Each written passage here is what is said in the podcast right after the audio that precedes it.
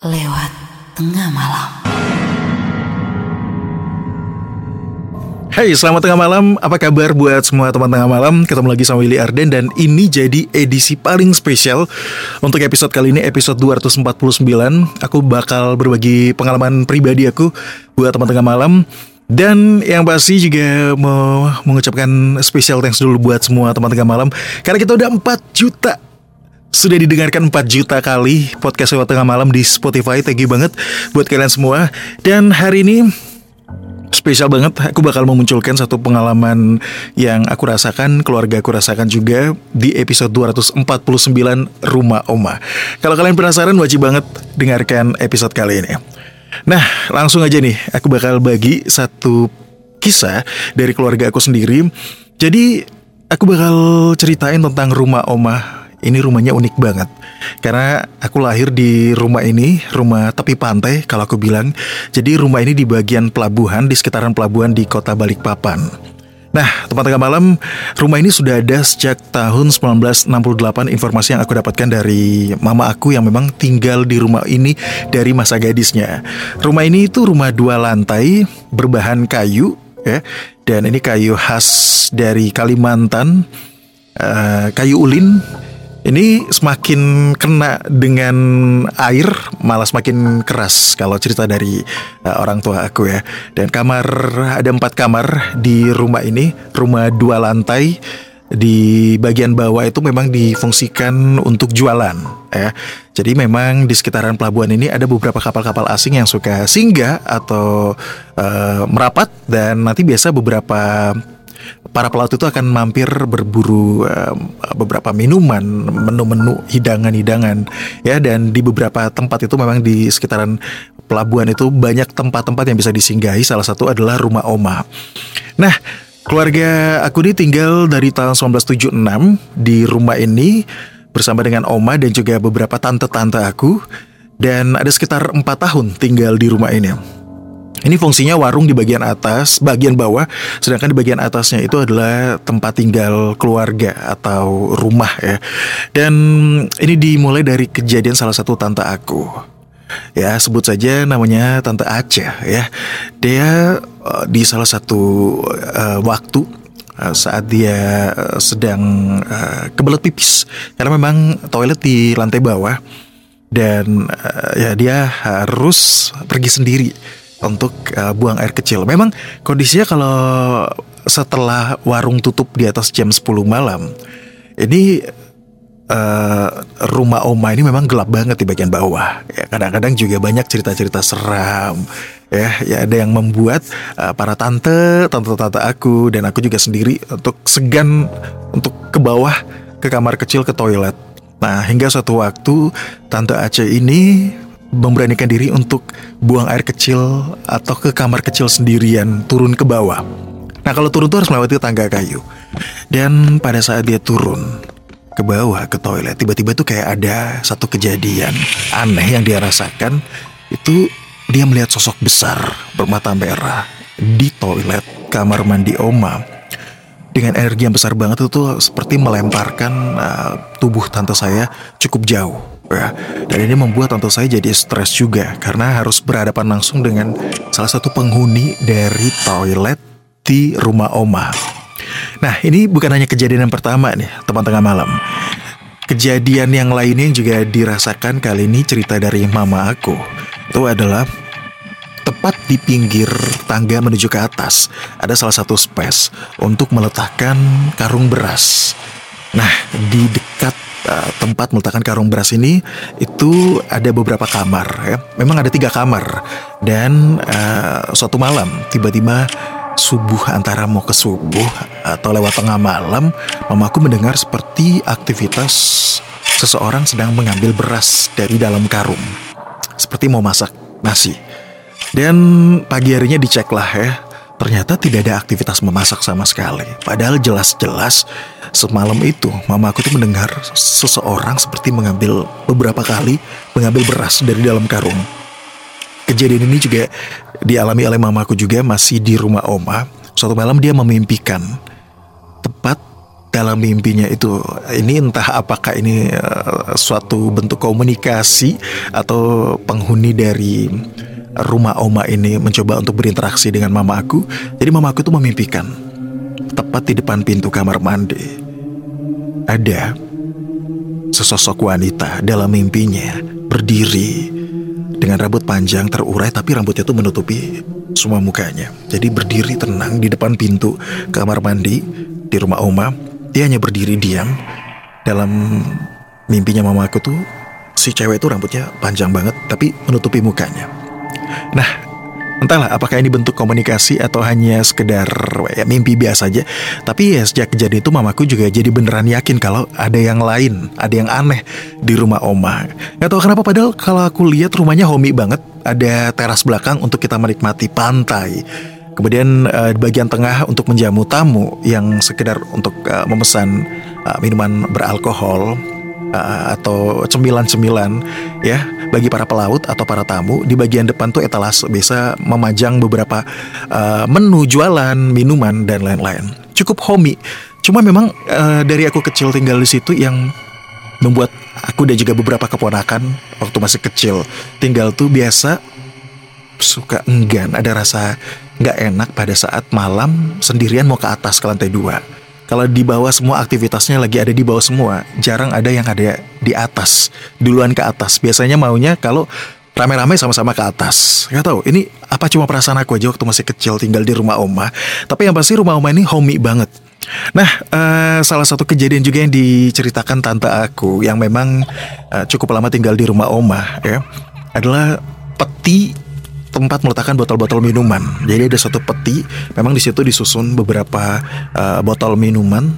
Teman tengah malam ini untuk lebih teratur lagi uh, rak-rak minuman itu disusun rapi. Suatu malam terdengar dari arah bawah lampu sudah dimatikan. Memang kondisi uh, penghuni rumah Oma sudah pada tidur semua nih semuanya ya. Tante aku tiba-tiba saja mendengar ada aktivitas seperti orang mengangkat keranjang minuman itu kemudian menghempaskan atau menjatuhkan atau seperti orang mengambil botol. Jadi ada aktivitas di bawah. Jadi saat itu kita heboh ya. Mamaku cerita heboh banget. Rumah oma waktu itu sampai memanggil orang dari luar untuk masuk mengecek ke lantai bawah karena dipikir maling atau rampok. Pada saat dicek tidak ada sama sekali. Tidak ada siapa pun. Bahkan di bagian rak botol minuman itu juga sangat rapi tertata, tidak ada berantakan atau botol pecah atau apa pun. Nah ini juga nggak tahu siapa yang melakukan itu, tapi ya mereka sepakat kalau memang ada makhluk lain di rumah Oma yang suka menunjukkan eksistensi mereka. Ada satu kejadian juga yang diceritakan oleh salah satu tante aku yang juga tinggal di rumah Oma. Uh, suatu ketika datanglah uh, beberapa tamu, salah satu tamu itu ternyata indigo atau punya kemampuan indera keenam. Nah, salah seorang tamu ini menceritakan kepada tante aku di bagian tangga rumah ini. Memang kalau duduk di ruang tengah itu, tangga sangat terlihat ya. Teman tengah malam tangga menuju ke atas itu terlihat banget dari uh, ruangan bawah. Apalagi pada saat tamu duduk, dia melihat ada sosok dua orang cewek turun naik turun naik tangga, turun ke bawah, naik lagi turun naik. Ya, tapi wajahnya tidak jelas. Tapi yang pasti rambut panjang, dua orang cewek yang aktivitasnya turun naik turun naik tangga. Nah, si orang ini cerita ke salah satu tantaku, tempat ini ada penghuninya, khususnya di bagian tangga itu. Di tangga itu ada yang menghuni, dua orang cewek. Nah itu beberapa pengalaman-pengalaman keanehan-keanehan yang terjadi di rumah oma aku Dan kalau aku cerita sosok oma aku ini orangnya sangat pemberani banget nih Tempat tengah malam dia Dia nggak pernah takut sama sekali Dia ngerasa bahwa tempat itu sangat homey dan dia tidak pernah menceritakan hal-hal yang aneh. Nah cerita-cerita ini memang semuanya dari narasumber uh, keluarga dan tante dan juga mama aku yang menceritakan kejadian-kejadian aneh di rumah itu. Musibah yang pernah terjadi juga salah satu dialami oleh uh, kakak itu sekitaran umurnya masih di bawah lima tahun saat itu uh, satu tahun ya. Uh, tiba-tiba saja waktu itu memang aktivitas semua orang lagi ada di bawah. Nah tiba-tiba saja kakak aku ini nggak pernah turun dari tempat tidurnya Ya di umur satu tahun dia memang uh, lebih banyak di atas tempat tidur, tidak pernah aktivitas turun malah apalagi menuruni tangga menuju ke bawah. Umur masih satu tahun. Dan tiba-tiba aja satu kejadian eksiden itu kakakku tuh udah terguling, ya udah terguling jatuh di tangga dengan uh, darah menutupin muka, ya uh, luka di bagian pelipis. Uh, kiri atau kanan saya lupa dan itu memang buat mama aku shock ya karena ini kejadian yang nggak pernah terjadi kakak aku turun dari tempat tidurnya di saat dia masih sangat balita, masih sangat kecil waktu itu satu tahun.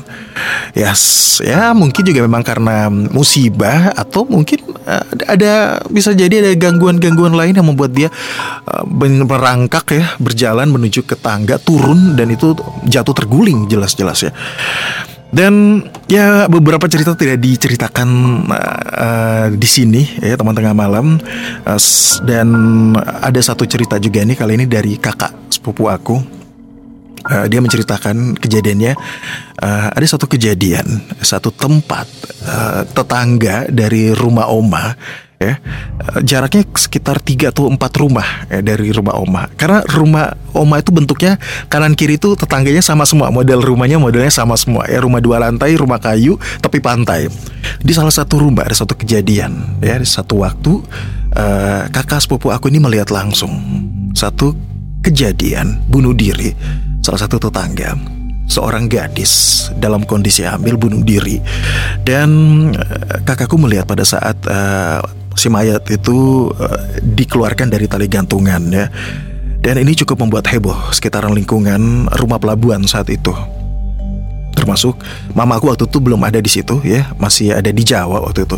Jadi memang ini cerita dari tante-tante dan juga dari kakak sepupu aku. Dan diceritakan di situ se, uh, pada saat ditang, diangkat ya mayatnya maaf dalam kondisi sedang mengandung heboh gempar di sekitaran rumah. Salah satu warga akhirnya mengambil inisiatif untuk melakukan entahlah satu ritual kepercayaan yang dia yakinin mengambil dua buah telur diletakkan di tangan si mayat. Diletakkan di tangan si mayat. Uh, kemudian setelah itu dilakukan proses prosesi lainnya ya. Setelah itu uh, kukunya digunting. Kuku digunting. Uh, intinya telur diletakkan di kedua tangan. Nah, kalau penjelasan dari kakak sepupu aku, ini katanya dilakukan agar si arwah takutnya arwah ini menjadi arwah penasaran yang akan mengganggu warga sekitar dan akan uh, akan melakukan hal-hal yang sifatnya jahat gitu ya. Karena takutnya nanti akan mencekik, mencekik dengan, uh, dengan uh, keadaan dendam yang dia simpan. Nah, akhirnya mungkin itu uh, semacam dengan memenderak, men, men, meletakkan telur ini agar dia enggan untuk melakukan itu karena dia berpikir bahwa di tangannya ada telur ya. Gak tahu ceritanya gimana. Intinya kuku digunting biar dia tidak ya tidak memiliki uh, apa ya kemampuan untuk mengganggu warga di sekitar dengan mencekik atau menakut-takuti. Tapi ternyata setelah kejadian itu Tempat itu beberapa hari diteror sama arwah penasaran yang menyerupai wanita yang bunuh diri itu. Wanita itu mendatangi beberapa rumah. Jadi rutin, satu malam satu rumah didatangin. Dan akhirnya sampailah di rumah Oma. Nah, jelas sekali salah satu tante aku melihat penampakan dari sosok wanita bunuh diri itu duduk di salah satu jendela di rumah Oma di lantai atas. Nah, memang pada saat masih hidup almarhumah ini memang suka merokok. Cewek suka merokok. Dan penampakan yang dimunculkan saat itu memang terlihat dia sedang merokok, santai membelakangi. Hanya itu aja aktivitasnya. Jadi dia kemunculannya memang hanya uh, menyerupai dia di masa hidupnya. Ya, dari tampilannya, bajunya, kemudian juga aktivitas masa dia hidup. Dia merokok dia duduk uh, dan itu mendatangi setiap rumah di situ. Sampai akhirnya memang gangguan itu hilang sama sekali. Yes. Dan memang ada mungkin juga beberapa kejadian-kejadian yang belum diceritakan ya sama tante aku. Tapi rumah oma ini memang unik banget. Ya. Ada yang mendapatkan gangguan-gangguan karena memang kondisi uh, rumahnya pas di tepi pantai di depannya hutan. Ada hutan uh, ada hutan yang memang membuat rumah ini jadi terlihat unik banget ya. Ya percaya atau enggak ya beberapa dari uh, penghuni di rumah Oma mengalami kejadian-kejadian aneh, gangguan-gangguan aneh. Ya, tapi itu memang tidak membuat uh, kita malah jadi takut ya setiap harinya. Tetap berasa homey sampai suatu kejadian rumah Oma itu terbakar ya. Rumah Oma terbakar dan setelah itu memang kita tidak menempati rumah itu lagi karena Oma harus pindah ke rumah yang lain. Ya itu dulu teman tengah malam kejadian yang aku alami nus masa kecil. Uh, salah satu kejadian yang uh, kayak hampir aku lupa nih aku mau share juga. Ini kejadian aneh yang uh, sampai sekarang aku juga nggak percaya. Suatu malam jadi aku tidur di salah satu kamar uh, di rumah oma ini kamar kamar atasnya tuh nggak pakai terali gitu ya. Padahal ini jelas-jelas rumah lantai atas. Jadi kalau kebayang kalau buka jendela kita jatuh ya jatuh ke bawah ya. Cukup tinggi nih rumah oma. Nah itu satu malam tuh sekitaran jam 12 malam lewat. Aku masih kecil belum sekolah waktu itu. Ngigau atau apa tiba-tiba buka jendela mau keluar tapi keluarnya mau ke arah jendela. Jadi waktu itu aku tidur sama tante aku, tante aku nangkap dan langsung menyadarkan aku uh, untuk ya jangan sampai uh, melakukan hal itu gitu karena uh, kalau sampai waktu itu buka jendela ya pastinya nggak tahu kejadiannya seperti apa jatuh ke bawah ya. Jadi ini rumah oma memang lantainya lantai kayu, di bawah itu lantai kayu dan itu uh, di bawah uh, rumah Oma ini kan pakai kayak beberapa tonggak-tonggak dibuat berdiri di atas pantai.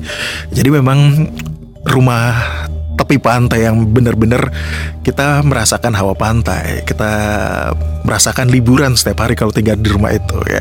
Ada seremnya, ada memorinya, ada serunya, ada sedihnya semuanya. Itu dia teman-teman malam yang aku share buat kalian semua di episode yang untuk hari ini ya di 4 juta kalinya podcast soal tengah malam sudah didengarkan sama semua teman tengah malam ini jadi spesial episode buat kalian semua. Aku tungguin juga cerita-cerita buat kalian yang punya cerita pengalaman seram, cerita dari siapa pun itu yang kalian mau share di podcast Soal Tengah Malam. Silahkan langsung di email di Willy ardan13gmail.com Aku dengan sabar nungguin semua cerita-cerita seram kamu. Semoga podcast ini juga masih bisa terus gentayangan. Tungguin lagi episode barunya. Willy Ardan mengucapkan selamat tengah malam